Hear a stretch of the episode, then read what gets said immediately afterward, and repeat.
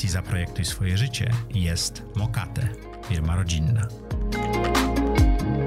Cześć! Przed Wami no, dla mnie niesamowity odcinek. Piotr Szmoch, współzałożyciel 8APL. Rozmowa, która rozwija się e, i z czasem staje się coraz bardziej ciekawa, coraz bardziej poznajemy gościa. Piotr, jak sam mówił, nie występuje, więc potrzebował trochę czasu na rozgrzewkę. Rozmowa o tym, jak zbudować biznes wokół swojej pasji, jak zbudować go z rodziną, jak po 19 latach go sprzedać. I Piotr jest w bardzo ciekawym miejscu, którego nie mogliśmy odkryć, bo dosłownie miesiąc temu sprzedał biznes. Zapraszam Was bardzo serdecznie na rozmowę o wspinaczce, o e-commerce, o setkach milionów złotych i o pasji. Zaprojektuj swoje życie.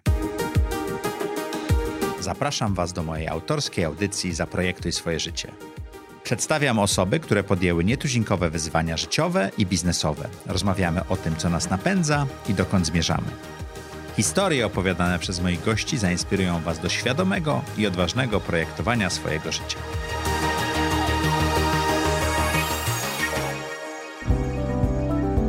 Na każdym kroku świat podsuwa Ci znaki, które wskazują właściwy kierunek i pomagają Ci podejmować trafne decyzje. Jeśli chcesz inwestować w startupy, to właśnie nadarza się okazja do zrobienia decydującego kroku w stronę zbudowania przemyślanego portfela inwestycyjnego. Nie ignoruj znaków. Zapisz się na pierwszy w Polsce kurs inwestowania w startupy, który umożliwi Ci zdobycie wiedzy, której pozazdrości Ci nie jeden doświadczony anioł biznesu. Wejdź na zaprojektuj swój biznes.pl łamane przez kurs. Czekam na Ciebie. Cześć! Witajcie w Zaprojektuj swoje życie. Jak co tydzień w czwartek o czwartej zapraszamy dla Was interesujących gości, zadajemy im trudne pytania, zastanawiamy się, co ich napędza, pytamy o ich zakręty życiowe. Jeżeli jesteście tutaj pierwszy raz, koniecznie dajcie nam lajka, zostawcie komentarz. Sztuczna inteligencja to bardzo lubi. Jeśli nie byliście jeszcze na zaprojektuj swój biznes.pl, wejdźcie tam. Bardzo dużo ciekawych treści niepublikowanych nigdzie indziej newsletter, kursy, naprawdę warto. A dzisiejszym gościem jest Piotr Czmoch. Witam cię bardzo serdecznie. Cześć. e, Dzień Jesteś dobry wszystkim. spinaczem, tak? No, tak bym chyba siebie zdefiniował. I przedsiębiorcą. Na drugim miejscu, tak nigdy nie używam tego słowa przedsiębiorca. Zawsze, jak ktoś się zawsze pytał, co robię, to mówiłem, że mam sklep internetowy. Okej. Piotrze, jak do tej pory wyglądało projektowanie twojego życia? No wiem, że zadajesz to pytanie, więc ja się przygotowałem. Jak cię Nie, nie, przygotowałem. nie, do- przygotowani goście to nie, nieszczęście, bo, nie można, nie można po, po, popłynąć, Mm. ale spróbujmy. Najpierw wydawało mi się, że, że w ogóle nie projektowałem swojego życia i to Mhm. jest niemożliwe w moim przypadku, ale potem sobie uświadomiłem, że tak, że y, całe jakby moje takie świadome życie zawodowe, jak to możemy tak nazwać, dążyło do jednego, żebym się mógł wspinać, że muszę mieć pracę, która pozwala mi, pozwala mi, się, mi się wspinać. Miłka Raolin tutaj już była, opowiadała o swojej koronie ziemi i tak dalej. To skąd ta pasja do wspinaczki u ciebie? Mm, To jest dobre słowo w ogóle, pasja. Mm, Bo, bo to chyba pasja, tak? Tak, dla mnie jest, wiesz, hobby od pasji różni się tym, że jakby pasja chyba determinuje twoje życie. Mhm. One bardzo mocno, wiesz, możesz, możesz sobie, wiesz, biegać na przykład y, i to zajmuje ci tam godzinkę czy dwie, zależy jakie tam dystanse sobie mm, biegasz, natomiast e, no, wyjeżdżasz może na, na jakieś maratony, natomiast no, pasja, czy ktoś żegluje, czy chodzi po górach, czy się wspina, czy jakieś inne rzeczy robi, no to jest duża część twojego życia i jakby determinuje, tak. E, A twoje pytanie było, Do- bo się Moje pogubiłem? pytanie było, skąd ta pasja? Skąd ta pasja? Wiesz co, miałem, miałem kolegę, z którym w bloku e, mieszkaliśmy razem, zresztą Jarek Botor, e, jakże ktoś się interesuje górami, to, to zna. E, jego ojciec gdzieś tam działał turystycznie, e, więc, więc jakby miał to zaszczepione z domu. No i zaczęliśmy chodzić po górach, żeśmy bardzo szybko tam w wieku tam 16-17 lat zeszli większość gór w Polsce, no to stwierdziliśmy, że następny krok to wspinanie. W ogóle to śmieszne było, bo nie wiedzieliśmy jak się wspinać, nie znaliśmy nikogo, kto się wspina, więc poszedłem na pocztę, wziąłem książkę telefoniczną, poszukałem klub wysokogórski w Gliwicach i poszliśmy do klubu wysokogórskiego w Gliwicach. I tak zaczęło się? Tak, tak, to zapisaliśmy się na kurs i pierwszy raz wspiąłem się w ogóle na kursach, na kursie w skałach. I jakie to było wrażenie? Chyba wystarczy, jak powiem, że od tego czasu, no nie wiem, czy, czy na, znaczy każdy weekend od razu był w skałach, w tygodniu gdzieś tam na ściankach, no to wciągnęło mnie całkowicie. Totalnie. To, to, było, to było to, to, było to I ta, ta pasja zaprojektowała twoje życie, tak? Czy też je zdefiniowała? No właśnie trochę? tak, tak. Jak mówiłem, mm, wydawało mi się, że, że nie ma czegoś takiego projektowania, ale tak, tak. To myślę, że będziemy mieli okazję e, jakby wejść w szczegóły później, ale to tak, tak, tak, tak było. To gdyby nie wspinanie, to myślę, że byłbym zupełnie w innym miejscu. To co się stało później, bo w międzyczasie jeszcze za- założyłeś sklep internetowy, 8APL, zrobiłeś akademię, 8 Akademii. No to, to już wiesz, to już To mówimy, później, to już tak? mówimy, to, to mówimy Ale później. jak do tego dotarłeś? No ja zawsze takim byłem raczej osobą obrotną. W ogóle mm, jak masz swoje intro e, do podcastu, to tam mówisz, że zapraszasz ludzi, którzy podejmują nietuzinkowe wyzwania. Dla mnie nietuzinkowym wyzwaniem jest pojawienie się u Ciebie w podcaście. Dlaczego? Myśmy zawsze starali się być w cieniu. E, Żad, nie, nie uczestniczyliśmy w żadnych wiesz, wiem, konferencjach, spotkaniach, unikaliśmy tego. No, może nie powiem, że jak, jak możemy, po prostu nas to nie interesowało, więc jakby dawanie, mm, dawanie jaka taka rozmowa gdzieś publiczna to jest tak naprawdę pierwszy raz w moim życiu.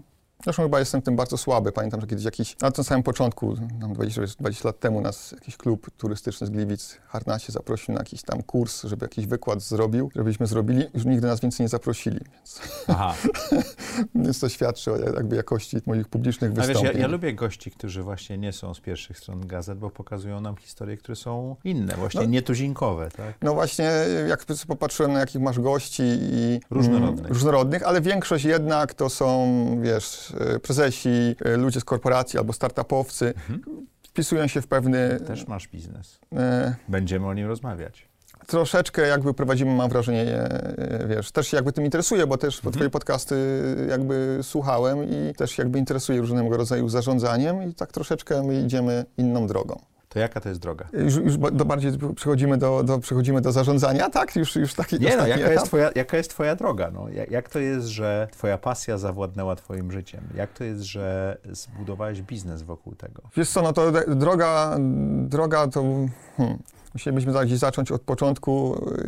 W ogóle do tego, do tego biznesu, to, do tego biznesu outdoorowego trafiłem przez taką firmę Milo, którą, którą może niektórzy słuchacze znają. Kiedyś, e, kiedyś to 20 lat temu, jak tam pracowałem przez dwa lata, to była, no ale taka, może, był Alpinus, był Bergson i, i było Milo, może na trzecim miejscu. No ja trafiłem tam jako przedstawiciel handlowy, który był odpowiedzialny za całą Polskę i, no i poznałem wszystkie, wszystkie sklepy, poznałem wszystkich jakby dostawców, producentów, wszystkich, co, wszystkich tych, którzy są obecni na rynku. I tak zarabiałeś na swoją pasję. Czy to było, no ja zarabiałem jakby na pasję wcześniej, bo wspinam się, wspin, zacząłem się wspinać w 92 roku, czyli Okej. dzisiaj jest, kończę, kończę właśnie gdzieś 30 sezon wspinaczkowy, więc jakby tych, tych, tych rzeczy y, jeszcze w pierwszej dziesiątce robiłem, robiłem dużo. Nie mam żadnego przygotowania takiego zawodowego do prowadzenia, wiesz, biznesu. Tutaj, wiesz, połowa twoich, to- większość. To, poczekaj, to zanim dojdziemy do Milo, to jak zarobiłeś pierwsze pieniądze na wspinaczkach? Pamiętasz to? Pierwsza taka, e, pomijając to, że pracowałem tylko raz w życiu na etacie,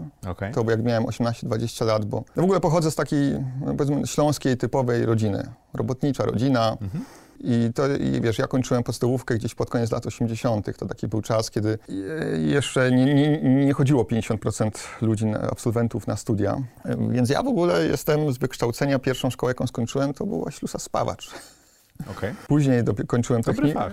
Dobry fach. Wtedy, wtedy, wtedy na początku może nie, ale potem, potem zrobił się dobry. Więc ja pracowałem gdzieś tam przez dwa lata na etacie, potem, potem kończyłem jakieś technikum, potem poszedłem na studia dopiero. E, I pierwsza taka praca, jaką robiłem gdzieś, zacząłem sprzedawać. Mam kolegę, który, sprzedawał, który miał znajomego z Warszawy zresztą, który sprzedawał, e, produkował albumy fotograficzne. I on, ponieważ miał takie dwie lewe ręce do handlu troszeczkę, no to mówi, to ty się tym zajmij, bo to ty jesteś, ty jesteś operatywny. I ja wtedy takim byłem wolnym strzelcem, więc robiłem różne rzeczy, jakieś prace na wysokości, e, jakieś szkolenia na wysokości, e, więc mówię, dobra, to zacząłem to robić. Super praca dla wspinacza, bo miałem, jeździłem gdzieś po południowej Polsce przez tam powiedzmy 10 dni czy, czy, czy 14, a pozostałe dwa, na przykład pozostałe dwa tygodnie miesiącu mogłem się wspinać, wyjeżdżać. Gdzieś tam poznałem, poznałem takiego człowieka, który sprowadzał do Polski aparaty. Też takie były dzikie czasy przed wejściem do Unii Europejskiej i to takie były pierwsze pieniądze, które zarobiłem to na tych aparatach. Raczkował internet, ja gdzieś, jak mówię, miałem tą smykałkę do sprzedaży też online'owej, więc wszedłem tam już e, dosyć mocno na Allegro, wszedłem gdzieś w jakichś innych kanałach jak ktoś pamięta, co to jest takie jakieś P, P, grupy dyskusyjne PLREC, re, PLREC, no to wiadomo, że to raczej ma w PESEL-u siódemkę z Co przodu najmniej. co najmniej, tak. Więc tam to sprzedawałem i tam zrobiłem jakieś pierwsze, pie, takie pierwsze pieniądze. E, I pieniądze używałeś na wspinaczkę, na, na podróże. tak, tak, ale tu bo jakby miałem nadatek. Mogłem, Okej. sobie, mogłem, mogłem sobie już odkładać. Natomiast no, zbliżała się ta data, wiadomo, że do Unii wejdziemy, że to się skończy, a ja tak mniej więcej po wszystkich tych rzeczach po dwóch latach traciłem zapał i musiałem coś zmienić, więc znowu zmieniłem po albumach, po aparatach. Następne dwa lata byłem w Milo. To takie były czasy, które, e, w których e, to jest też jakby ważne, e, może, że łatwo było mi wystartować z biznesem, bo wtedy, wtedy jeszcze większość rzeczy było magazynowane w Polsce. Tak? Nie byliśmy w Unii, więc najpierw ludzie importowali, to płacili cło, no i mogłeś sobie to, co sprzedałeś, mogłeś sobie dobrać. No, przy wejściu do Unii to się o tyle zmieniło, że staliśmy się no, globalnym rynkiem. Strasznie jakby to, myślę, u każdego wpłynęło na prowadzenie biznesu, czyli mogłeś towar zamawiać i ściągać z dowolnego kraju Unii Europejskiej. No więc mm, Konkurencja zrobiła się dużo większa. Właśnie, że nie, wiesz, ten, nie? dla nas y, ten Polska chyba do dzisiaj jeszcze jest postrzegana jako taki rynek na, na uboczu, taki marginalny, dla niektórych firm nieinteresujący. Już tak, mo- już może tak, coraz bardziej, ale wiele firm mówiło, że ona nie chce w ogóle w Polsce sprzedawać, że to za mały. Jakby tak proporcjonalnie to jest, bo to ciekawe, sprzed paru lat gdzieś tam mam dane, no to rynek ten outdoorowy, nazwijmy go ten taki górsko-wspinaczkowo-narciarski, w tym się liczy, to jest 2% rynku europejskiego. Co ciekawe, Czesi, których jest tak jedna czwarta, czy jedna trzecia, tak, Polaków, liczby Polaków ma dokładnie tyle samo e, Czyli, ciążą czyli na rynku. kilkukrotnie więcej Tak, e, le- osób e, uprawia uprawia. te sporty, tak? A Niemcy to jest 25% e, rynku europejskiego, więc to pokazuje, że my gdzieś tam jesteśmy zupełnie na marginesie. Natomiast jak już ktoś zaczyna dobrze sprzedawać w Polsce, no to zaczyna to być dla niego istotny rynek. To skąd pomysł na nazwę sklepu? Mm, 8a to jest trudność we wspinaniu. Taki pewny, pe, pe, pe, gdzieś tak ja bym to postawił między, przestajesz być takim amatorem, za, nawet może zaawansowanym, zacz taki pierwszy stopień, gdzie już musisz zacząć no, mocno treno, mocniej trenować, żeby go osiągnąć. Pamiętasz te pierwsze momenty, jak, jak zakładaliście sklep? Tak, ja... E, Ty Jeszcze byłeś w, w ogóle- Mile, czy też zrobiłeś po, E. To, e, e, to, wiesz co, to w ogóle pomysł, w ogóle pomysł był ciekawy, bo ja w tym Milo pracowałem i mieliśmy w Gliwicach, bo mamy jakby firmę jest z Gliwic, e, mieliśmy w Gliwicach kolegę, który prowadził sklep i tak niezbyt mu tam dobrze szło, chcieliśmy bardzo te Milo tam sprzedawać, ale tylko za gotówkę. No i on się opierał, bo nie miał, nie miał tych środków, żeby, żeby tam wejść w, to, w tą markę i w końcu mi pewnego dnia mówi, to to ty jako, jako Piotr może zainwestuj w to, włóż mi ten towar niejako w komis, nie? Ja sobie pomyślałem, że jak macie mam wkładać ten towar w komis, to ja może już sam sobie sklep otworzę. A ponieważ działam bardzo szybko i pod względem, wiesz, impulsowo, to nie minęło dwa tygodnie, może, a już miałem podpisaną umowę gdzieś tam na najem lokalu. Ale fizycznego. Tak, fizycznego. Okej. Tak, myśmy w ogóle najpierw otworzyli sklep, mm, sklep stacjonarny. Mieliśmy wtedy 50-60 tysięcy złotych. Na współczesne pieniądze, jakbym to tak przeliczał, to mm, nie wiem, czy wziąć pod uwagę nie wiem, wartość samochodów czy mieszkań, to myślę takie około 150-200 tysięcy złotych, czyli taka kwota, wiesz, nie mała, ale, Ale też nie, nie, nie taka, że wytrwasz. ale nie, no. nie, nie, nie. E, więc, więc Tym to... bardziej, że towar sam mówiłeś, za gotówkę trzeba było kupować. No, już mnie troszeczkę ludzie znali, więc Było e, łatwiej. więc było łatwiej, tak. Okej. Jakoś mi ufali, jakoś mi dawali na, na, na termin czy komis. Akurat komisu tam bardzo unikaliśmy, ale, no, ale gdzieś tam coś było.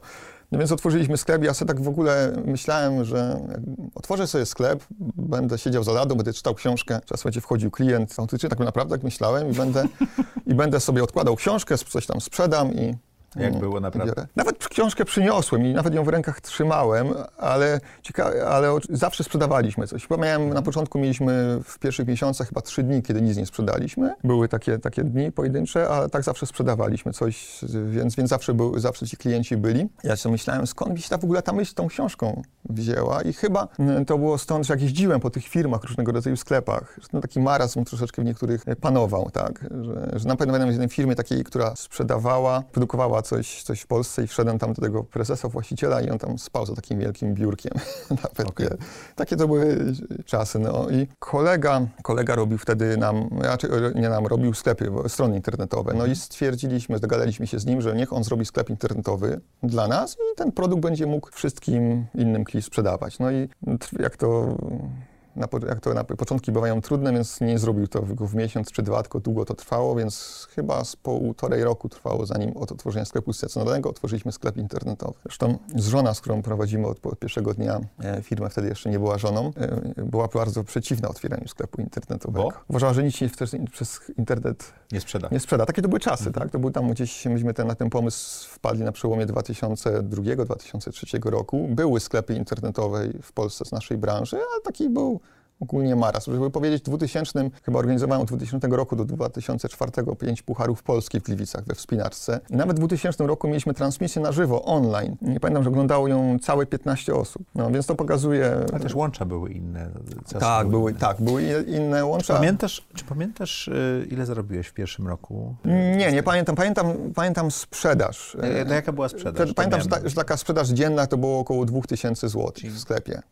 Nie było, a jakie były marże wtedy? Wiesz co, no marże, y, nie wiem, czy tak chcę mówić Było tak dawno temu. No wiesz co, no były niższe e, troszeczkę niż teraz, bo... Okej. e, e, Pośredników było więcej, prawda? Wiesz co, nie, ryzyko brałeś, na, ryzy- ryzyko miałeś mniejsze, bo ten towar był, ten towar był w Polsce. Okej. W tej chwili wygląda to w ten sposób, że zamawiamy towar z 6 do 8 miesięcy przed przodu. dosta- do przodu i, tak, i masz małe szanse na uzupełnienia, przynajmniej takich topowych towarów, więc bierzesz na siebie duże ryzyko, więc za to producenci dzielą się z tobą marżą, nie? Więc ona jest troszeczkę wyższa. No, ja myślę, tak około 30, 30% wtedy wynosiła, tam powyżej 30 było rzadko. Czy, y, bo twoją pasją jest wspinaczka, Mhm. Prawda? Czy prowadzenie tego biznesu pomogło ci Oj. w spełnianiu tej Cholernie. pasji? Wiesz, tak? no... y, ale, nie, ale nie od razu pewno. Nie, no wiesz, co od razu, no bo klienci, wiesz, to nie są, na, nasi klienci to albo są osoby, które się noszą, jak, jak powiedzmy outdoorowo, tak, lubią sportowo się, się ubrać, ale najczęściej to są osoby, które chodzą po górach, czy się wspinają, no więc y, wiedziałem dobrze, co mam komu sprzedać, doradzić, nikt mi jakby z dostawców też kitu nie wciskał. Twoi klienci byli podobni do ciebie. Tak, tak, oczywiście my, wiesz, większość to jednak, większość klientów, myślę, że 90-95% to są, to są turyści, czy, czy mniej, czy bardziej zaawansowani. Tych, tych, tych powiedzmy wspinaczy, czy alpinistów to jest nam, nam, nam mniej niż 10%. Mm, Dla nas jest to bardzo ważny segment takich sklepów, które sprzedają e, sklep, e, sprzęt wspinaczkowy w dużym asortymencie. W Polsce to tam może je- jest kilka tylko. I dla tych sklepów jest to ważny asortyment, reszta to jest taki dodatek. Wiesz, no wiedziałem dobrze, co mam sprzedawać. No, zresztą y, też jakąś tam lekką, kolokwialnie mówiąc, wtopę zaliczyliśmy, czyli dystrybuowaliśmy jakąś firmę amerykańską, która już teraz y, y, jest tam cieniem siebie. Ona produkowała dla wspinaczy i y, dla, mm, dla osób uprawiając- uprawiających jogę odzień. No i myśmy tam, ponieważ mieliśmy dostęp do tego towaru, no to zaczęliśmy, ten, tą, otworzyliśmy sklep internetowy i zaczęliśmy sprzedawać jogę, y, no to ten chyba sklep szybciej, szybciej zamknęliśmy niż go robiliśmy. Okej. No w ogóle na tym nie znaliśmy się, nie? To nie była nasza bajka, nie wiedzieliśmy w Czyli ogóle. y, pomysł był dlatego, że dostawca był taki, tak? Tak, tak. tak. Ale, ale eksperyment y, nauczył was czegoś? Nie, znaczy to wiesz, to, to, nie to, jak te kwoty znowu po koleżeńsku Mhm. było robione, wtedy wchodził flash, więc to w ogóle sklep był we flashu, tak. Okej. Zrobiony ślepy To, to, zaułek. to, to były czasy, tak? Tak, ślepy zaułek, więc to tam zaoraliśmy szybko, w ogóle nie poświęciliśmy temu dużo czasu. Tu główny biznes od razu, wiesz, poświęcaliśmy się całkowicie 8A, nie? Działasz w biznesie, y, masz niesamowitą pasję. Jak to łączysz? Jesteś w pierwszym, drugim, trzecim, bo budowanie biznesu to jednak wymaga, nawet sklepu internetowego, wymaga fokusu, prawda? Więc to, to, jest, y, to jest chyba wybór, y, czyli jakichś priorytetów, które masz w życiu, czyli no nie wiem, no, nie oglądam filmów praktycznie, Mhm. nie oglądałem w ogóle. Lubię czytać, więc, więc to przez, więc, więc to poświęcałem. Nie miałem na wszystko, nie, nie miałem na wszystko czas, czasu na, na co bym chciał mieć, no, kwestia wyborów, więc treningi, wyjazdy i praca. To zapełniało ci całość. tak, no, wiesz co, no ja taką mam teorię, że trzeba mieć, to nie, nie ja wymyśliłem, to, to, tylko, tylko Artur Heiser, nieżyjący już, czyli twórca Alpinusa. On mówi, że trzeba mieć, trzeba być dobrym w trójboju, a trójbój to jest, wiesz, rodzina, wspinanie i praca. Jeżeli jesteś dobry w każdej z tych trzech dyscyplin, To zbalansujesz. równowagę masz, no to wszystko jest okej. Jeżeli w którejś dyscyplinie coś nie gra, no to ogólnie całe wszystko się będzie sypało, nie? Więc jakby tutaj jest kwestia wyboru, nie wiem, y, jak, jak chcesz budować ten biznes, e, co chcesz osiągnąć, gdzieś jakieś ograniczenia to wpływa na biznes, aczkolwiek u nas, mm, e, u nas myśmy byli we dwójkę. I to, jest, to chyba było, jakby no, jakiś tam sukces osiągnęliśmy z, ty, z, ty, z, tym, z, ty, z tą firmą. Byliśmy we dwójkę, czyli z żoną, czyli nasze, u nas nie 24 godziny miała doba, tylko 48 godzin. Do tego oboje oboje oddawaliśmy się temu całym sobą. Po Mhm. kilkanaście godzin pracy, póki nie było dzieci, póki nie zmęczyliśmy się e, bardzo, no to naprawdę bardzo dużo czasu poświęcaliśmy temu. E, I, i to jakby była nasza siła. No a, to, a ponieważ no, ustawiałem sobie pracę w ten sposób, żeby móc pracować online czy na telefonie, online to było to może troszeczkę trudniej, teraz to jest banalne już. Prościej było na telefonie kiedyś. Tak, tak. No, e, e, pamiętam, że dużym, dużą dla mnie zmianą było BlackBerry, dzięki Mhm. któremu można było jakby mieć roaming dosyć tanio Mhm. e, za granicą, mm, bo tam jakoś, to jakoś inaczej działało, inny protokole, tak? To nie, tak, tam nie była transmisja. skompre- skompresowane Tak, dane więc, były. więc nagle, nagle miałem w skałach e, maile i to, no, to była dla mnie niesamowita rewolucja. No, ale wszyscy się, koledzy ze mnie śmiali czy denerwowali, bo wiesz, pomiędzy tam wspięciami tutaj asekurujesz, to tutaj nie patrzysz na maila, sprawdzasz maile cały czas, więc Czyli wisiałeś na, wisiałeś na linach? może nie ten- tak, aczkolwiek zdarzyło mi się kiedyś, jak miałem telefon w kieszeni, że gdzieś tam e, odebrałem telefon, to mi się zdarzyło, tak. No jest to głupie może, ale no, ale to widzisz, to jest jakby kwestia wyboru, tak. Cały czas mózg, prac, mózg myśli o firmie. Nie masz rozgraniczenia e, na takie, nie, na życie prywatne i troszeczkę i, firm, i firmy, bo cały czas myślisz tą firmą, ale to jakby przyniosło efekty. Ja sobie zawsze myślałem, że wieczorem, jak wieczorem siedzę i pracuję, no to tam inni oglądają filmy, a ja może będę miał z tego w przyszłości jakiś profit. Zawsze sobie myślałem, że jak inni siedzą, oglądają właśnie filmy, to ja którego, których tytułów na drugi dzień już nie pamiętają, no to ja w tym czasie tam po, popracuję sobie i może I to w przyszłości zadziała. będę miał, tak, to zadziała, będę, będę miał jakiś profit mieć z tego. Który szczyt był dla ciebie najbardziej wymagającym? Jeden, jedyny raz przestałem się wspinać nie z powodu kontuzji, tylko z powodu pracy. To był 2009 rok, jak się nam drugie dziecko urodziło. Mhm. Musiał być wybór, tak? Albo spinanie, albo rodzina, albo praca. Z czegoś musiałem zrezygnować. Więc na 9 miesięcy nie dotknąłem żadnego chwytu. Okej. Czyli, czyli to nie był szczyt, to było, to było taki, do, do, dokonałeś wyboru. Tak, to był taki czas, nie mieliśmy jeszcze rozrośniętej jakiejś tam powiedzmy struktury. Mhm. Nie, nie pamiętam dokładnie, ile tam tych osób pracowało u nas wtedy, no ale brakowało jakby ludzi, musiały, myśmy zawsze byli jakby bardzo operacyjni. Yy, Myśmy zawsze operacyjnie dużo pracowali, więc nie miał nas bardzo nas to zastąpić. No więc musi, taka była decyzja. To był taki był ch chyba do, do tych, do tych, do tej mm, 2010-2011 roku, to był taki był najtrudniejszy czas. Potem jakby przełamaliśmy się mm, pod względem i jakby i, i, przychody pozwalały na to, żeby się mo- zacząć mocno, bardziej dynamicznie rozrastać i, i zatrudniać więcej osób. Ile E, osób zatrudniało A8? y, To jest w tej chwili to jest około 150 osób. Jak kiedyś robiłem statystyki, to wyszło nam, że co 4 lata podwajaliśmy ilość pracowników. Przy rozwoju firmy my tak bardzo liniowo się e, rozrastaliśmy średnio, gdzieś tak około 20% rocznie nam przychody wzrastały Co roku. co roku. Miałeś firmę, która nieustannie rosła. Tak. Kiedy poczułeś, że to jest duży biznes? To musiało być w miarę wcześnie. Mm, Zdziwienie takie moje wywołało, że dostawcy zaczęli nam mówić, że jesteśmy dla nich istotnym odbiorcą. W ogóle ciekawe jest chyba, że myśmy, ja wielokrotnie sobie próbowałem przypomnieć, co myśmy w ogóle myśleli, jak otwieraliśmy firmę, co, co chcieliśmy osiągnąć. Która, przypomnijmy, była sklepem stacjonarnym na Tak, początku. tak. I e, myśmy chyba nie mieli żadnych oczekiwań. Po prostu chyba postanowiliśmy zrobić, zro, robić to najlepiej, jak, jak tylko potrafimy to zrobić. Nie? Ale jakoś, tam to, jakoś nam to wyszło. Natomiast nie mieliśmy, na pewno nie były to żadne motywacje nie wiem, finansowe na przykład. Nie, nie. To jakiś był pomysł i realizowa- realizowaliśmy go najlepiej, jak, jak mogliśmy. W którym momencie mogłeś robić takie wyprawy, jak chciałeś, zagraniczne, że po pierwsze miałeś już na to czas, a po drugie było cię na to już stać? No więc to, jak zatrudniliśmy pierwszego pracownika, który mógł już, mnie już, zastąpić. już zacząłeś to robić, Tak, tak? a to gdzieś myślę nastąpiło po, po, po roku, może Mhm. e, po, po roku, po półtorej mieliśmy pierwszego pracownika, no więc on mnie mógł zastąpić, to wiesz, wtedy był mały biznes, więc ktoś musiał mnie z ladą zastąpić i wtedy mogłem je, jechać. I to już wystarczyło. Tak, tak, tak. A Okej. potem oczywiście czym większe przychody, no, jak się pojawił sklep internetowy, no to już jakieś osoby musiały być też do obsługi tego. Co ciekawe, e, od pierwszego dnia W sprzedawaliśmy. sklepie internetowym? Tak, tak. Od pierwszego Bez dnia. reklamy czy z reklamą? Była reklama, była reklama, była jakby, no gdzieś, gdzieś zaczęliśmy się reklamować. Mhm. To wtedy, wiesz, wtedy reklamowało się na jakichś stronach y, bardziej dla wspinaczy, Mhm. których było mniej. Gdzieś to się rozchodziło. Ogólnie był taki troszeczkę marazm wtedy. y, Było dosyć łatwo konkurować wtedy. A teraz nie jest? Wiesz co, no, trzeba spełnić pewną wielkość, tak, mieć w internecie, Mhm. żeby, żeby, żeby zaistnieć. No tak jak kiedy, jak ja Ci mówiłem, zaczynaliśmy biznes mając 50-60 tysięcy złotych, kiedyś oceniałem to, że teraz to trzeba mieć, nie wiem, z 2 miliony, a teraz to uważam, że i trzeba mieć więcej, e, żeby otworzyć Mhm. ten biznes, więc ktoś ma też takie pieniądze, to chyba nie wchodzi do, do rynku audurowego, bo są tam za małe pieniądze. Zawsze Mhm. mówiłem frustrowanym naszym kolegom e, innym z branży, e, że wiecie, to nie jest branża, w której się jeździ Mercedesami. Mhm. To To jest, in, to jest troszeczkę inna branża, no, inni ludzie, inaczej się te biznesy też prowadzi. Inny lifestyle. Tak, tak, tak. Więc to w ogóle uważam, że chyba te branże sportowe, ogólnie, w, chyba w ogóle jak ktoś, jak jakikolwiek sport uprawia, to lepiej mi się z nim zawsze z nim robiło jakieś interesy i lepiej mi się rozmawiało. Otóż Mateusz Kusznierewicz tutaj był i opowiadał Tak, też no. o tym. Tak.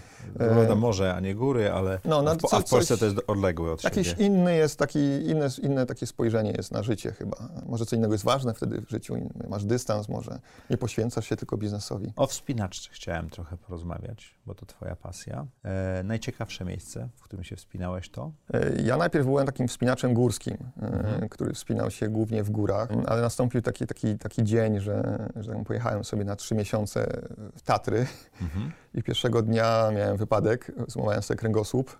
Mhm. Tam półtorej roku miałem rehabilitacji i, no, i stwierdziłem, że, że na razie to ja w góry nie wrócę, e, będę się wspinał, będę się wspinał tak bardziej sportowo e, w skałach. Oczywiście w górach cały czas bywam, tylko, tylko no, no, bywam wiesz, na skiturach, jakieś ambitniejsze takie szczyty, ale dla, powiedzmy dla turysty ambitniejsze, więc jestem w tych górach, ale Czyli głównie... bardziej wspinaczka niż alpinizm. Tak, głównie, tak, tak, to jest spinanie, więc, więc wiesz co, my jeździmy po takich miejscach, e, najczęściej bywam w Hiszpanii, zapadłe takie wioski, dziury można powiedzieć, gdzie, gdzie tam wiesz, mieszka kilkadziesiąt osób albo jeszcze mniej i tam, tam są najlepsze skały najczęściej, to nie są, wiesz, w du- nie, nie są w pobliżu miast. No więc to, to raczej, raczej dla mnie to, te piękne miejsca to są takie cisza, spokój i nikogo. Ale oczywiście jest, jest też tam ładnie.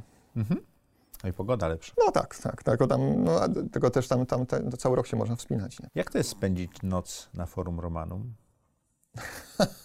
A gdzie to przeczytałeś? No ja się przygotowuję do tych wywiadów. Tak? No to było tak. To... Może opowiedz tą historię. No to świecaliśmy gdzieś kiedyś ze wspinania, gdzieś tam na południe od Rzymu, koło Gaety. Byliśmy w takie znane miejsce, Sperlonga, taka grota.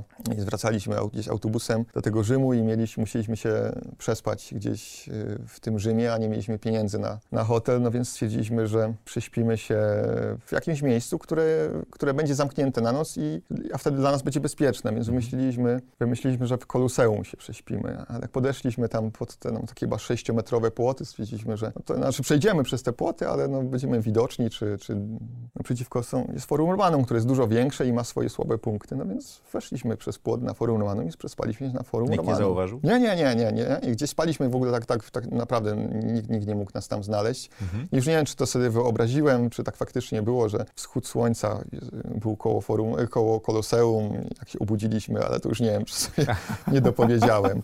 Ale tak, wstaliśmy, wstaliśmy, wsta- wstaliśmy rano i rano bardzo zadowoleni i wypoczęci. I przygoda do opowiedzenia. Tak, tak, już w sumie, kurde, nawet, nawet, nawet o tym zapomniałem, że, że coś takiego było. A to pokazuje ci, wiesz, y, pokazuje ci, jak też wspinacze y, jakby żyją, nie? Że naprawdę te wyjazdy, ktoś, ktoś może powiedzieć, że to wspinanie y, strasznie dużo pieniędzy kosztuje. Mm, Bo nam kolega właśnie mi opowiadał, że, że lekarz i drugi lekarz się go pyta, ty co, tak jeździsz do tej Hiszpanii co chwilę, czy tam do Grecji, ile ty musisz... Skąd ty masz pieniędzy? Skąd, ile to musi cię kosztować? Mówi, nie, no tak dwa tysiące. Na wyjazd. To kosztuje. Mówi, na dzień. On Mówi, nie, nie, to na, na wyjazd, nie. Ostatnio, y, ostatni wyjazd, bo jeżdżę raz w miesiącu, ostatni wyjazd ja robię tak, że jakby za wszystko płacę, czyli za, tam za paliwo, ja tam kampera mam w Hiszpanii, więc płacę za paliwo, płacę za jedzenie, a potem no, kolega, z którym jestem, y, mi oddaje Mhm. jakby za to. Ostatnie dwa tygodnie, dwa tygodnie kosztowały kolegę 580 zł. Bez biletu. I wiesz, Plus jakieś jedzenie. z jedzeniem. Z jedzeniem? No z jedzeniem śpimy za darmo, bo śpimy w kamperze, Mhm. pijemy wino. E, powiedzmy, nie, no niedużo tego wina akurat wy, wypijaliśmy. E, jedzenie jest tam tanie, nie jem mięsa, więc, więc same Mhm. to, obniża, warzywa. to obniża bardzo cenę. Tak, tak, więc, więc warzywa są bardzo tanie. Się śmieję, że jak wracam, to warto chyba wziąć nawet bagaż. Może przy tych cenach, które są teraz w Polsce warzyw, to, to warto do bagażu zabrać warzywa. Więc naprawdę jest tanio, nie? To, Mhm. to ludzie ten, nie chcą, wiesz, jak sobie podsumujesz. Więc my naprawdę nie potrzebujemy. Jakby dużo mnie to bawi, przebywanie w takich miejscach, wiesz. No fajne jest Mhm. No to, i nie że... boisz się spać na forum Romanu. No, no, no, wiesz, kamperem tam właśnie, wiesz, to jest Nie fajne, wie- że tym kamperem jakby w tych skałach, w tych wszystkich wioskach możesz parkować gdzie chcesz. Masz skały, wiesz, bliziutko, wstajesz Mhm. rano. No to, jest, no to jest coś, co właśnie lubię, nie? Cisza, spokój. Była jakaś niebezpieczna sytuacja? Mówiłeś o wypadku, że złamałeś sobie kręgosłup i tak dalej? Czy, No wiesz, no w górach jakby, no czy, czy, czy, czy no, trzeba, na, na skałkach? trzeba uważać. W skałkach, wiesz co, no oczywiście Na paru pogrzebach byłem, ale one, one wszystkie się odbyły jeszcze tak powiedzmy właśnie w latach 90., kiedy... Jak byliście młodsi. A, tak, ale asekuracja też w Polsce była, była zupełnie inna. No, Mhm. zmieni- bardzo dużo się zmieniło. No, W technice. Nie, nie, jest to, kiedy one, te drogi miały słabe punkty, było ich mało, jakby no były, było, było można popełnić błędy. Teraz ryzyko jakby wypadku jest, wiesz, mniej więcej tak jak przy grze w siatkówkę, możesz sobie skręcić nogę, rękę, Mhm. Natomiast no bardzo mało jest, e, nie słyszę praktycznie, żeby ktoś, żeby jakieś poważne wypadki działy się w skałach. Edukacja jakby też jest lepsza, kursy, więc nie no, w, wiesz, no w górach je, no, dużo na skitury, na skiturach chodzę, no to wiadomo, tam głównie lawiny trzeba bardzo uważać, no co roku coś tam się komuś dzieje ze znajomych. Czyli to nie jest najbezpieczniejsze hobby. Wiesz, jak chodzisz sobie na, po Beskidach czy, czy na, na Pilsko, to, to jak nie masz doświadczenia w terenie, no to, no to tam wiesz, no to, możesz sobie poczytać na kronikach GOP. nie, Ostatnio były no, chyba z, ze Śnieżki ktoś schodził w, e, No, no. w Adidasach i tego typu rzeczach i ludzie się ślizgali, bo... bo... Tak, ale no wiesz, ludzie często tracą mm, orientację w terenie, Mhm. tak? A teraz no ja się troszeczkę dziwię, bo już nawet wiesz, komórkę powerbanka bierzesz, masz takie fajne mapy, że wiesz, gdzie jesteś, Mhm. tak? Na przykład wspomniane Pilsko, to tam co chwilę ktoś się albo gubi, nie potrafi zejść ze szczytu, bo się widoczność pogarsza, albo zjeżdża na Słowację i nie wie, gdzie jest. No tam, tam różne rzeczy się dzieją. No ale już wiesz, jak pojedziesz w Tatry, no to wie, no, goprowcy, toprowcy, przepraszam, o, o, no, ostrzegają, nie należy, nie należy go Mhm. ignorować. No nie jest to, nie jest to tak, że sobie idziesz i, i wiesz, robisz co chcesz zimą w górach. Tą pasję dzielisz z rodziną? Nie. Nie, to jest nie, twoja pasja. Nie, e, nie udało mi się. W ogóle nikogo w, wiesz, nikogo w życiu nie udało mi się zaradzić w ogóle wspinaniem. Nikogo. Ojej, Mhm. Nie wiem dlaczego. W sensie- poza pierwszym y, kolegą, z którym zaczęliście, tak? Tak. On ciebie bardziej, tak? Dzieci, nie wiem, nie wiem, jakoś, nie wiem, może jestem zbyt, stawiam od razu, wiesz, próbuję, z, nie, nie, nie, że zawodowców, ale, ale gdzieś, wiesz, chyba tak się czują, Poprzeczkę za wysoko stawiasz. tak, że, że oni muszą to robić tak na, na całego, wiesz, i, Mhm. i chyba, chyba gdzieś takie błędy popełniłem. I, A jak się i z tym nie- czujesz, że to jest taka samotna pasja w rodzinie? Co, troszeczkę jest tak, że wspinanie trochę jest dla takich ludzi, którzy mają taki jakiś gen egoizmu. Okej. Czyli wiesz, y, mieć partnerkę, która się wspina, są plusy, a są minusy. Mhm. Są pary, które się wspinają, no więc muszą wszędzie jeździć wtedy razem. No ja tego problemu nie mam, tak? Mogę sobie, Okej. mogę sobie wyjechać. Wiesz, jakoś to chyba dobrze rozgrywamy. Mam bardzo tolerancyjną żonę pod tym względem, naprawdę. Pozdrawiamy. E, Poz, pozdrawiamy, tak. Mam bardzo tolerancyjną, natomiast no też no muszę mieć tego świadomość, że nie, nie, mo, nie, nie możesz tej, tej wiesz, przegiąć pały, nie? Czyli jak jestem w domu, no to staram się odwozić dzieci wszędzie na zajęcia, inne rzeczy, lekarze, za- zajęcia jakieś dodatkowe. Więc treningi mam jeszcze w godzinach pracy. To jakby determinowało też styl mojej pracy, że, że bardzo dużo na mailach pracowałem. Nie? Dzieci do, do szkoły, do przedszkola, ja, ja wtedy na ściankę i, i dopiero do pracy i wieczorami jakby troszeczkę nadganiałem. Zupełnie inaczej jest, jak dzieci mają lat kilka, tak? Musisz im dużo uwagi poświęcać. Jak są starsze, to Jak nie, teraz nie mają, to są, wiesz, na, e, nastolatkowie, powiedzmy młodsi nastolatkowie, no to też już też inaczej to jest, tak? Mniej, oni potrzebują już takiego bardziej bezpiecznego domu, jakiejś bazy, tak? E, Jesteś z tyłu, nie, nie musisz być zawsze, wiesz, spędzać z nimi każdej godziny, nie? Więc to też jest inaczej. Co to jest i po co została stworzona 8 Academy? Co, no to jest e, marketingowy i edukacyjny taki projekt, czyli Mhm. e, szukamy takich różnych pomysłów, takiego aktywnego marketingu, fajnego, innego, który, który jest e, może trudniej skopiować innym, który wymaga jakiejś fachowej wiedzy. No więc powstał pomysł, żeby zrobić taką platformę edukacyjną. Ona jest marketingowa oczywiście, więc jakby płacisz, czytając te artykuły, płacisz swoją uwagą na, na, na ten content. Pięknie to powiedziałeś. Nie wszyscy zdają sobie sprawę, że jak coś jest za darmo, to No w internecie płacimy. nie jest nic za darmo, nie? Tak. E, Więc, e, więc musisz jakby czymś zapłacić, no ale, ale staramy się mieć tam jakieś, jakieś teksty no, bardziej ambitne. To różnie też bywa oczywiście z tymi tekstami, ale no staramy się mieć i mamy tam, wiesz, ogromną bazę. Do tego, do tego później dołączyły też podcasty, no więc Górski Podcast 8APL, yy, więc jakby znowu konsekwencja w działaniu powoduje, że jak masz dużo kontentu, to gdzieś, gdzieś zaczyna to być, przynosić to sens i tak samo z podcastami. Nawet zdziwiłem się, jak chyba w tamtym roku jesienią Spotify opublikowało rank, ranking podcastów w Polsce i mieliśmy czwarte miejsce w kategorii sport. O, Więc to, to znowu pokazuje jakby konsekwencje konsek- a tutaj na tą A to statystykę. konsekwencja w działaniu. Tak, prawda? ilość odcinków też wpływa, wpływa na, na to, tak. My, my jesteśmy i, twój, jakby i twój podcast, i nasz podcast jest, no, to do niszowych należy, więc, ale uważam, że właśnie w tych podcastach tam jest siła, nie? Że, że one są dla, dla tych, którzy chcą je znaleźć. Nie? To nie jest taki, wiesz, podcast, że posłuchasz i, i wiesz, zap, I Nie, zapomnisz. nie wiem jak u Ciebie, bo u nas bardzo często jak osoby trafiają, to potem odkrywają, że jest tyle odcinków i mogą pochłonąć się i, tak. i konsumują te treści w dużej ilości. U Ciebie Tak. prawdopodobnie z uwagi Tak. na tematykę podobnie. Tak, no wiesz, my rozmawiamy coś, wiesz, i o nartach, i o wspinaniu, i o turystyce, o himalaizmie, no szerokie są, szerokie są te tematy, więc każdy trafia. Wi- Widać też po ilości odsłuchań, jedne są bardziej popularne, inne mniej, bo, bo, bo trafiają do węższej grupy odbiorców, ale wydawałoby się na przykład takie mamy, wiesz, wspinaczkowe, bardzo fachowe, na przykład o treningu, y, o fizjoterapii, takie już naprawdę, naprawdę bardzo wąskie i one mają bardzo dobrą y, odsłuchalność, bo ja, okazuje się, że wiesz, że ludzie czekają na te materiały. Na wiedzę specjalistyczną. Tak, wiesz co, no teraz jest tak, że to środowisko jest bardzo szerokie i nie każdy ma dostęp kiedy do, do wiesz, nie do, jak to to nazwać, najlepszych, czy... No, kiedyś to osób. się skupiało wokół tych klubów alpinistycznych, do poszedłeś- którego tak. Ty poszedłeś Wchodzi, i, wszedłem do klubu, poznałeś, tak? wszedłem do klubu i tam były osoby, które znałem z książek, tak? Tak. Które, które czytałem, więc, więc jakby jechałeś w skały, spotykałeś kolejne osoby, które znasz z książek, nie? To, to wiesz, to się przenikało. A Fajne było w ogóle to w tym środowisku, że jakby wiesz, trafiasz jako 18-latek y, do takiego klubu wysokogórskiego. Wspinanie w ogóle jest takim sportem Elitarnym to może źle powiedziane, ale wtedy na przykład to, były, to był sport osób z wyższym wykształceniem. Mhm. To wynikało chyba z tego, że główne kluby były w miastach akademickich. Więc wiesz, tam było... Tam I było przyciągały studentów i tak dalej. tak, tak, więc tam wiesz, no, no, jakiś poziom też tych Mhm. ludzi taki intelektualny czy kulturalny był, kulturowy, przepraszam. Kulturowy. Tak, był, był, był wysoki i ty jako osiemnastolatek, wiesz, y, y, zupełnie innego środowiska tam, tam jakby trafiłem. To było niesamowite, że, że wiesz, te osoby jakby sprzedawały ci wiedzę, którą mają, nie? Czyli miałeś mentorów wokół siebie. No tak, to... to, Całe to plemię mentorów tak, wręcz, tak? tak. Jak pandemia wpłynęła na Twoją pasję i na Twój biznes? No to wiesz, na początku jak wszyscy byli w szoku, Mhm. tak, to pierwsze chyba z cztery tygodnie to planowanie scenariuszy, co robić. Ja w ogóle wtedy też byłem w Hiszpanii i dosłownie wylądowałem, dosłownie 15 minut przed zamknięciem lotnisk, wylądowałem w Balicach. E, Czyli w, w, w marcu chyba tak, było, to nie, nie pamiętam, Połowa 14 to była piątek, tak. sobota, to była sobota chyba, tak? Od, Czyli od- Ty lądowałeś e, tuż przed tak, zamknięciem granic. tak, tak, śmieszne może było, bo jakby znając ten rozkład lotów Ryanaira, do którym latam, wiesz, raz w miesiącu, wiedziałem dobrze, że jak wylecą z Krakowa, że mają, mają bazę w Krakowie zimą, jak wylecą z Krakowa, to jest polska obsługa, więc jak już wylądują w Hiszpanii, no to muszą wrócić, to my już wrócimy, no więc jak już sobie na, na radarze zobaczyłem, że wylecieli, no to nam kamień serca spadł, a taka, taki nastrój trochę był, wiesz,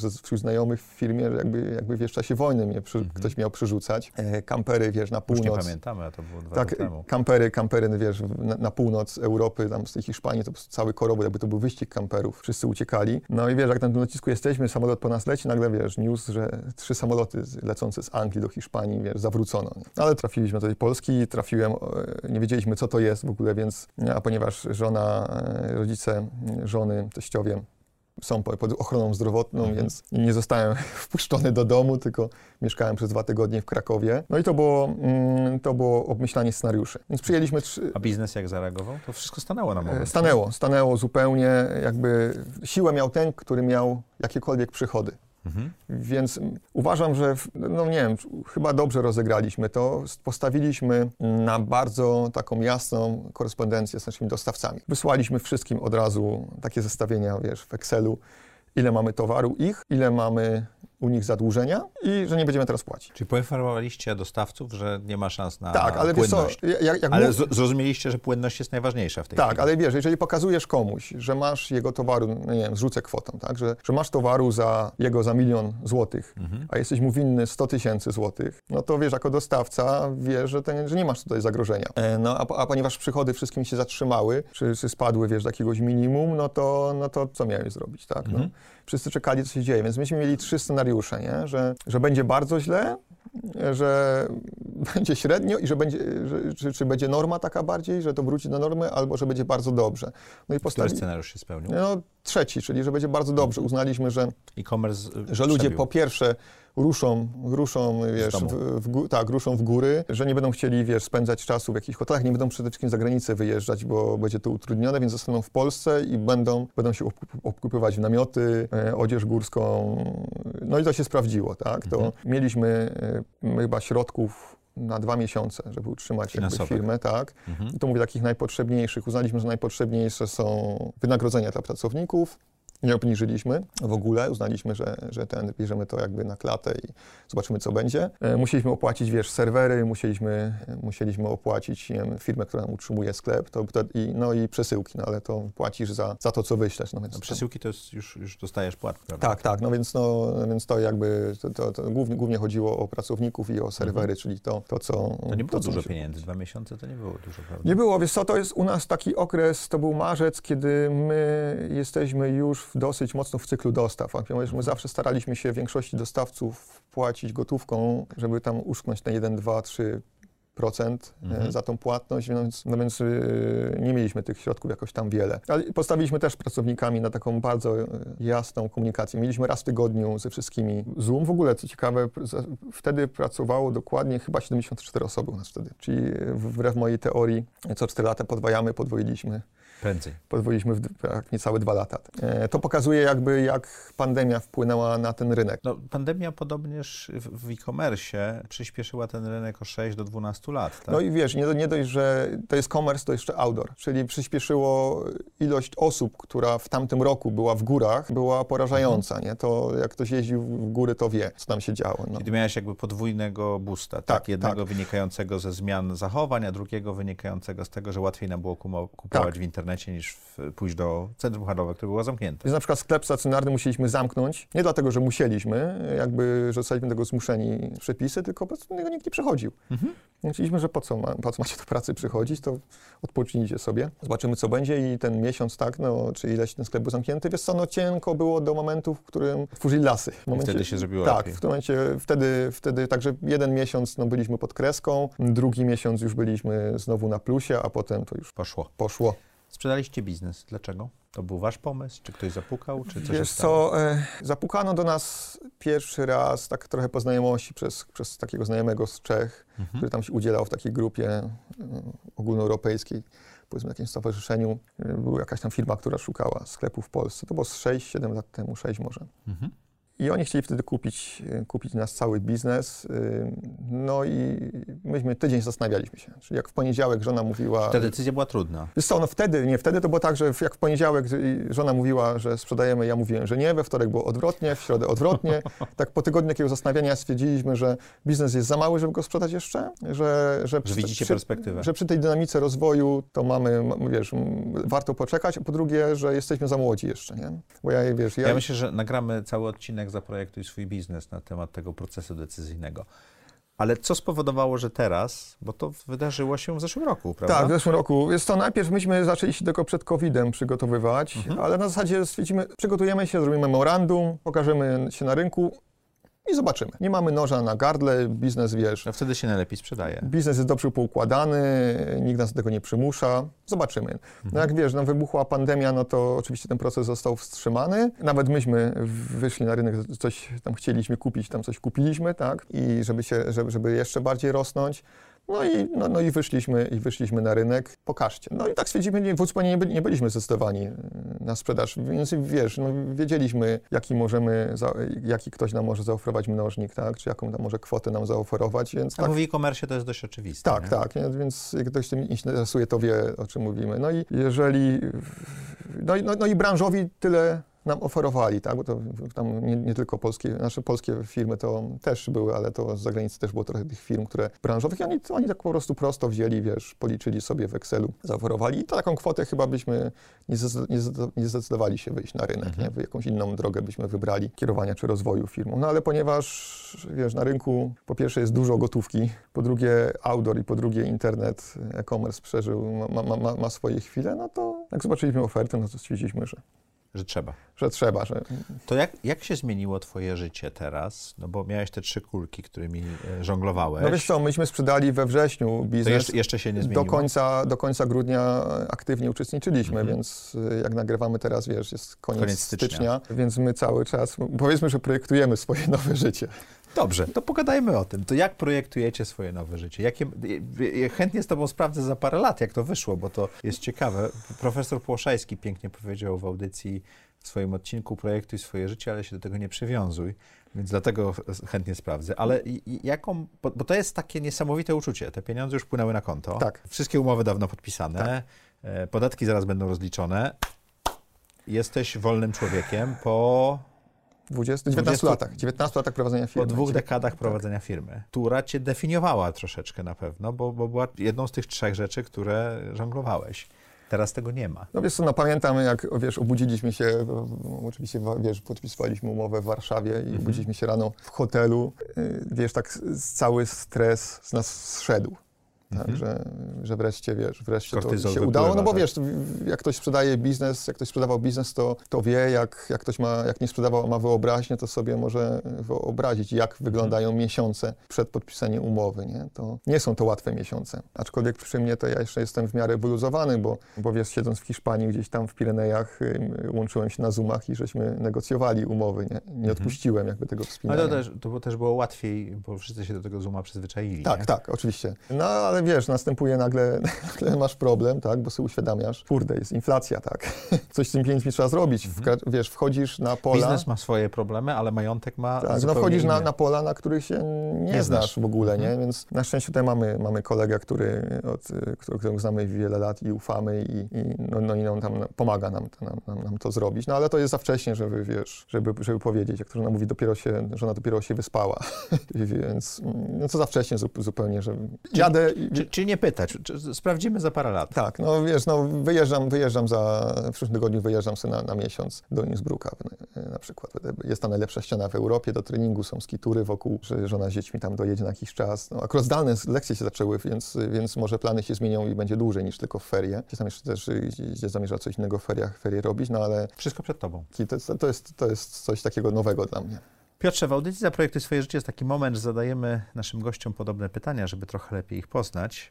Ja widzę, że część z nich nie będzie do Ciebie pasowała, bo, bo jesteś w tym momencie olbrzymiej zmiany, ale spróbujmy. Czy możesz opisać najlepszą decyzję, jaką podjąłeś w życiu? No, że zacząłem się wspinać. Mhm. To zdefiniowane, jakby poznałem ludzi, zmieniło to całkowicie mój światopogląd, ale przede wszystkim, przede wszystkim zmieniłem środowisko jak poznałem, wiesz, y, ludzi, którzy prowadzą firmy, chyba to jak mówiłem, to środowisko jest troszeczkę inne, y, aktywne, bardzo tak, wiesz, y, oni, ci wspinacze na początku lat 90. byli bardzo przygotowani do, do robienia biznesów, bo jeździli po świecie, bo, bo widzieli. Przewozili różne rzeczy Aha. do Indii i z powrotem, więc dla nich to było naturalne. Tak, tak, to, to wspinanie, to decyzja podjęcia, decyzja podjęcia, czy, no nie, nie, to nie była decyzja, to się stało, to, to zdecydowanie zmieniło całkowicie. Chyba znam odpowiedź na to pytanie, ale zadam, co daje Ci najwięcej energii czy satysfakcji w życiu? No, przebywanie w naturze. To, wiesz, są te wszystkie sporty, czyli, wiesz, ski touring, rower, mhm. no też na MTB gdzieś jeżdżę, na enduro, no i wspinanie, czyli, wiesz, jak się budzę, budzę rano i, i mogę kawę wypić na, sobie na zewnątrz, i przeczytać jakieś coś, to, to jest super. Czy mógłbyś przestać coś teraz robić, co poprawiłoby twoje samopoczucie albo spowodowało twój rozwój? Przestałem prowadzić firmę, więc już najważniejsze, co zrobiłem... Wiecie co, jeszcze nie miałem takiej odpowiedzi tutaj. Bardzo mi się podoba. E, okay. Więc ja już, to, ja już to zrobiłem, coś, co zmieni moje życie, nie? Wiesz, no sprzedanie firmy to oczywiście... A poprawiło to twoje samopoczucie? Tak, u, uważam, że prowadzenie biznesu w Polsce Szczególnie jak on jest taki, robi się duża, wiesz, on się zrobił, jak już masz powyżej 100 e, milionów przychodu, to, to, to, to, już, to już nie jest mały mhm. biznes, no to ilość jakby zagrożeń, które na ciebie czeka, takich wiesz, takich abstrakcyjnych dla ciebie z punktu prowadzenia biznesu, jest tak duża, że, że, że naprawdę dużo, a, a ponieważ zawsze staraliśmy się prowadzić ten biznes tak bardzo e, jakby no bezpiecznie, czyli, czyli wszystko według prawa, jak trzeba, tak, wszystkie regulaminy, wszystkie przepisy spełnione, wszystkie, no, wszystkie takie detale, no to, no to kosztowało nas dużo uwagi. No, ja, jeżeli ja, wiesz, dzisiaj jadąc do ciebie, e, czytam w gazecie, że najważniejszym e, problemem dla, wiesz, UOIK-u jest to, czy, że papryka w, w Biedronce, która jest z Maroka, ma przywieszkę Hiszpania, czy odwrotnie. Tak, i to jest najważniejszy, najważniejszy problem dla nich, no to wiesz, no to dla, dla mnie to jest śmieszne, nie? Mhm. Z przykładem, wiesz, z czym się musisz borykać, to taki, wiesz, no wpada ci inspekcja handlowa sprawdzić na przykład kuchenki. Autentyczna, autentyczna, to jest autentyczne. Wpada ci sprawdzić kuchenki. e, z jakiegoś tam donosu klienta. Nie Turystyczne. Wiem. Tak, tak. No i stwierdza, wertując przepisy, normy, że na tych kuchenkach nie masz jakiejś przywieszki, blaszki, a powinna być. Ja mówię, no, Że kuchenka spełnia wszystko, tylko nie jest oznakowana. tak, tak. Ja mówię, no, że, chyba, że chyba coś nie gra, bo, bo wiesz, jak kuchenka waży 60, palnik waży taki turystyczny 60 gram, na przykład, wiesz, super lekki, no to gdzie chcesz tam w ogóle przywiesić tą tabliczkę i po co? Nie, nie, nie tutaj my tak, my, ta, my jako nie prowadzimy testów, bo nie mamy na to pieniędzy w Polsce, więc my tak zawsze znajdujemy jakieś luki prawne i znowu, kurde, ci Polacy znaleźli lukę prawną. Mówię, no, że to niemożliwe. Może złe normy stosujecie. A normy, wiesz, nie wiem, czy wiesz, normy europejskie są płatne.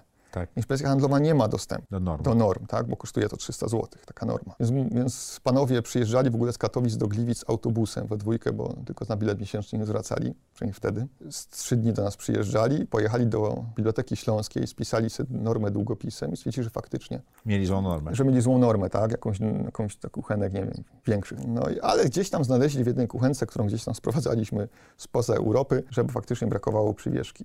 Typu y, brakowało tam napisu, że to jest kuchenka model WX 528, powiedzmy. No i oni to muszą zgłosić do prokuratury.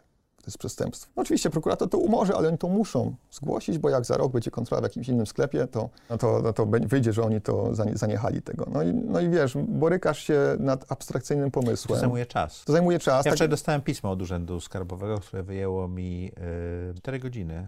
no właśnie, A różnica tak. była taka, że data pisma i data nadania pisma różniła się o jeden dzień, No, bo się spóźniłem na Takich, wiesz, opowieści mogę snuć więcej, bo nie wiem, bo klient To już, nas... to już nie snujmy, bo przedsiębiorcy nas rozumieją. No właśnie. Wróćmy do pytań. Jaką masz supermoc?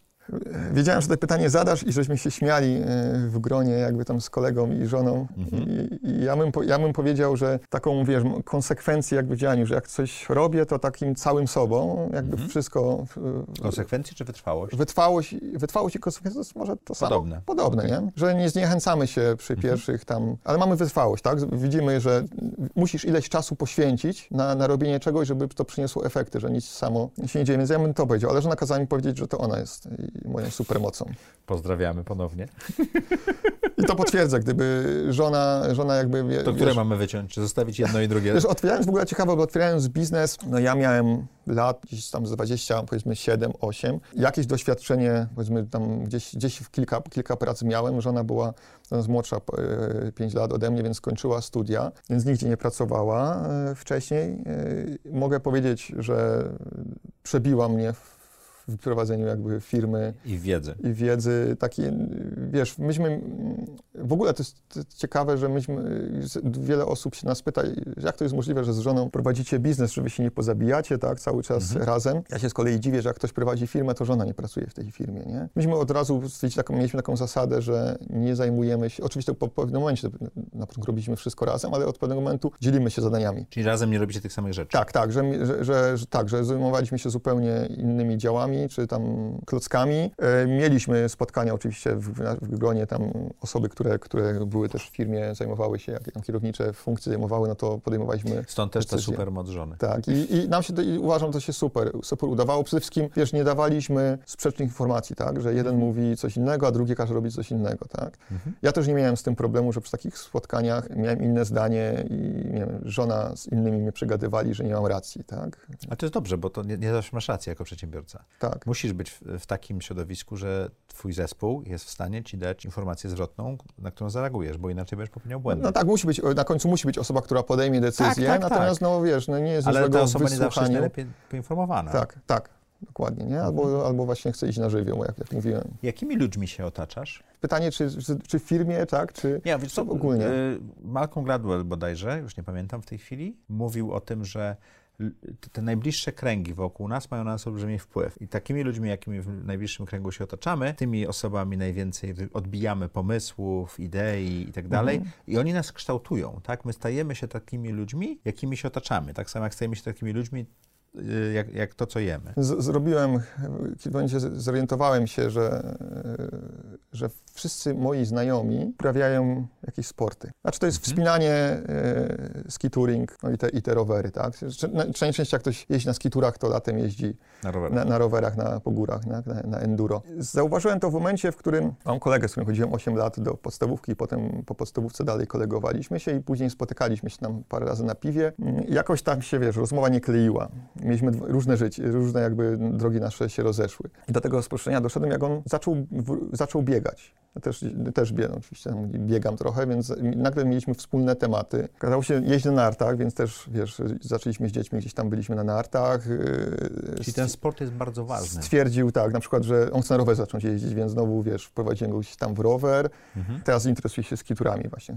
Chce się ze mną bardzo na skitury umówić. Zresztą dzięki, dzięki niemu tutaj jest na podcaście, bo byłem bardzo oporny, on mnie namówił, bo, jest fa- bo ogląda twój podcast. Pozdrawiamy. Pozdrawiamy Grześka. Opisz trzy rzeczy, które chciałbyś robić za trzy lata. Trudne, trudne pytanie, bo Taki moment definiuję. chyba, nie? Chcę się cały czas od pewnego momentu próbować, czy, potrafię jeszcze podnieść swoją poprzeczkę wspinaczką albo wrócić Mhm. jakby do poziomu takiego, który miałem, tak? No, te rzeczone 8A to przez te cały czas, przez te ostatnie 20 lat to, to robię, chyba że jakąś kontuzję złapię. Trochę więcej mi się zdarzyło robić niż 8A, no ale chciałem, chciałem do tego wrócić jakby od innej strony, czyli podejść do tego bardziej kompleksowo, wiesz, bardziej... A druga rzecz? Druga rzecz, nie ma drugiej rzeczy. To o trzecią nie pytam. Nie, no, no, nie, no nie wiem, do podróżowania to może to, chciałem po, trochę popodróżować, aczkolwiek mam też takie poglądy, że, że w Europie jest tyle fajnych miejsc do zobaczenia, że nie muszę, znaczy chcę, tak, i będę, na pewno jak będzie można, będę sobie, poje, będę będę sobie dalej podróżował, jak było przed pandemią, ale, ale w Europie jest tyle fajnych miejsc również. Wystarczy.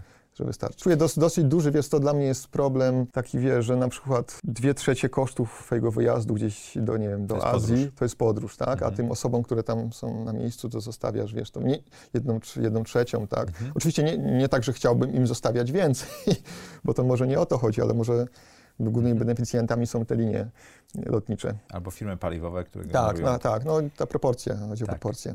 Czego nauczyła cię pandemia? Mm, że warto być przyzwoitym.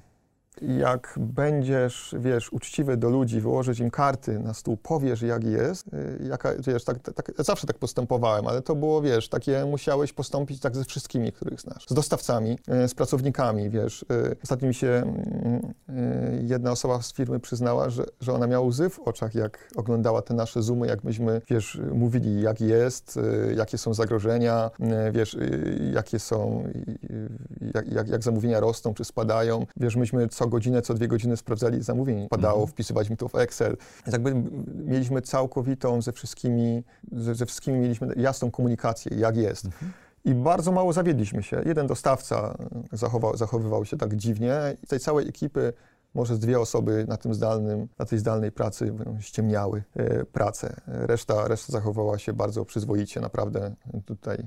I to, to może też jest, wiesz, uważam, że mm, jakby osoby też, które my zatrudnialiśmy w firmie, Miały pasję. nie, nie, to nie tak, nie, bo bardzo trudno jest za- zatrudnić wspinaczy, w ogóle wspinacze nie są dobrymi Pracownikami. pracownikami. Okej. Tak. Ale nie znajdziesz tylu, wiesz, wspinaczy do firmy. Także nie, nie, u nas, u nas wcale nie jest tak, że wszyscy się wspinają. Nie, nie, że chodzą po górach. Myślę, że to jest takie może na teraz większa reprezentacja niż w środowisku, ale, ale bez przesady. Książka, która?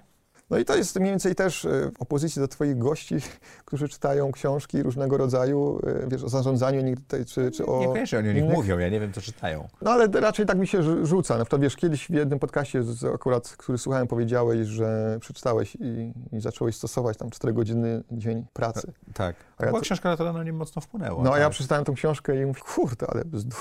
Ale tam, tam druga połowa to jest bzdury, ta książka ma 11 lat, ale ona, nie, bo ona mnie, ja, ja, ja pracowałem, ty, ty byłeś przedsiębiorcą, ja pracowałem w korporacji, ona mi da inne spojrzenie na to. Więc co, Ona nie jest rozwiązaniem, ale twoja książka. Wiesz która- co, no, y, książka, y, jak przeczytałem te książki, to ja mam często tak, że, że nie potrafię, wiesz, coś ująć, nie, nie umiem tego ująć Mhm. w słowa, czy, nie wiem, powiedzieć architektowi, jak ma wyglądać wystrój naszego sklepu, ale jak mi pokaże projekt, to ja wiem, czy jest dobry, czy mi się podoba, czy nie, czy będzie dobry, czy nie. Więc na przykład, wiesz, takie książki, które ostatnio, gdzieś tam w ostatnich latach przeczytałem, to na pewno o tych czarnych łabędziach, tak? Nie Mhm. pamiętam, jak się ten autor teraz gdzieś nazywa. Taleb. Tak, Taleb, o, tak. Więc to okazuje się, że myśmy w ogóle prowadzili firmę cały czas. Yy, Antykruchą. Bojąc się tak, że się pojawią czarne łabędzie i dlatego zawsze, za, za, zawsze baliśmy się, że coś takiego się stanie, co, co rozwali ci twój biznes. Drugą taką fajną ostatnią książkę, którą łatwo do czytania i szybka, to jest Niepotrzebny zawód, tak? Mhm. Czy Niepotrzebne zawody, tak? No to Okazuje się, że to też, ale to znowu stwierdziłem, że, że to jest zgodne z moimi poglądami, ja już to wiem. Co bardziej, ja, ja tak trochę się interesuję taką, wiesz, interesuje mnie socjologia, takie procesy, więc, więc na pewno duże wrażenie na mnie zrobiła książka Andrzej Ladera, mhm. Prześniona rewolucja. Oj, uwielbiam ją. Chyba mi ktoś pożyczył, bo tutaj stała. I to tak. jest może... A to jest książka, która mówi o tym, jak Polska się ukształtowała, w jakiej żyjemy w tej chwili, a my tak. nie zauważyliśmy tego. Tak, Dlatego tak. prześniona rewolucja, tak? I wiesz co, i dosyć, y, dosyć, taki jeden artykuł, który ostatnio przeczytałem w piśmie Zuzanny Kowalczyk, nie, chyba nie przekręciłem nazwiska, przepraszam. E, to jest, może go znaleźć w internecie, Pułapka przywilejów, czy -hmm. jakiś taki jest artykuł. Wiesz co, i to, to jest dla mnie taka była nauczka, znaczy nauczka, pokładało mi pewne puzzle w głowie, bo mam takiego kolegę, który miał podobną firmę, podobnej wielkości jak ja i ja, on mi zawsze mówił, że wyście mieli szczęście. Ja mówię, jak nie jest szczęście, tylko wiesz, ciężka praca, myśmy ciężko pracowali nad tym, żeby tą firmę rozwinąć. Nie, byście mieli szczęście. Potem uznałem, że on ma troszeczkę, po paru latach uznałem tych rozmów szczęście jest przy ważne winie, w biznesie. że szczęście tak, ale to wiesz, szczęście polega na tym, że spotykasz e, odpowiednich ludzi, e, że podnosisz jakąś tam okazję, że oni ci zaufają. To jest szczęście. Ale po tym artykule który, który właśnie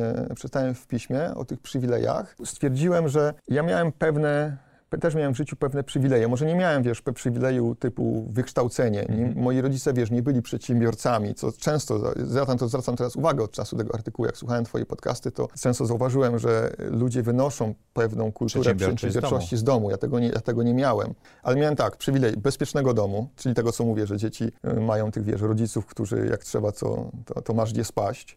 Więc miałem, miałem, wiesz, bezpieczny dom i Chyba drugi przywilej to było chyba mieszkanie w dużym mieście, czyli, mm. czyli mogłem, wiesz, y, to klub, co mówiłem. Klub alpinistyczny tak, był. powinienem się wspinać, mogłem to zrobić. Jak mm. mieszkasz w małej miejscowości, niestety, to jest to troszeczkę trudne, nie? I z tymi ludźmi spotykasz się, wiesz, codziennie, może na, na ściance. Sobie nie zdajemy sprawy z y, poziomu, z którego startujemy bardzo często. No więc, wiesz, każdy ma, uważam, że każdy ma te, każdy ma jakieś karty i, i wiesz, ale one, nie musisz mieć asów od razu, żeby wygrać, wiesz, partię, tak? Ty, że, że możesz mieć słabsze. Lepsze zdanie, masz rację. Możesz mieć słabsze karty, ale jeżeli dobrze je rozegrasz, to wiesz, czy, czy będziesz wytrwały, czy... czy te asy się przydają. To, to, asy się przydadzą, przydają oczywiście, ale wiesz, one są często obciążeniem. Piotrze, co chciałbyś, żeby nasi y, słuchacze i widzowie zapamiętali z tej rozmowy? Chyba po pierwsze, żeby byli konsekwentni, żeby nie porzucali, wiesz, jakichś swoich pomysłów przy pierwszej okazji, przy zniechęceniu, y, bo tak chyba teraz Głównie młodzi tak mają. Właśnie rozmawiałem niedawno z kolegą, który prowadzi księgową, ma dużą księgową firmę i oni mówi, że tak młodzi mają, że oni skaka, skaczą z, kwiatku, z kwiatka na kwiatek, szybko się zniechęcają. 19 czyli, lat prowadziłeś firmę, zanim ją sprzedałeś. Tak, tak, czyli konsekwencja. Właśnie, a mo mhm. mogłem to gdzieś zrobić, wiesz, wcześniej, tak? E, pierwsze, to, to, to pierwsze chyba ta, ta konsekwencja, znaczy najważniejsza mhm. chyba ta konsekwencja, konsekwencja w działaniu, tak? Nie zniechęcanie się. Dziękuję Ci ślicznie. Dziękuję Wam. Jak co tydzień w czwartek o czwartej zapraszamy do audycji Zaprojektuj swoje życie.